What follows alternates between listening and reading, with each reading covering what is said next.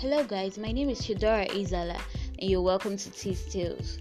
On this podcast, we're going to be talking about growth mental growth, physical growth, spiritual growth, financial growth, whatever type of growth.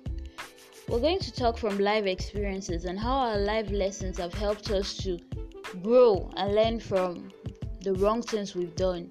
We're going to interview people that have had bad experiences and they're going to tell us how they were able to grow, how they were able to change those bad experiences into good things in the future. So, guys, if you want to grow anything, this could be your personality, your business, or what have you.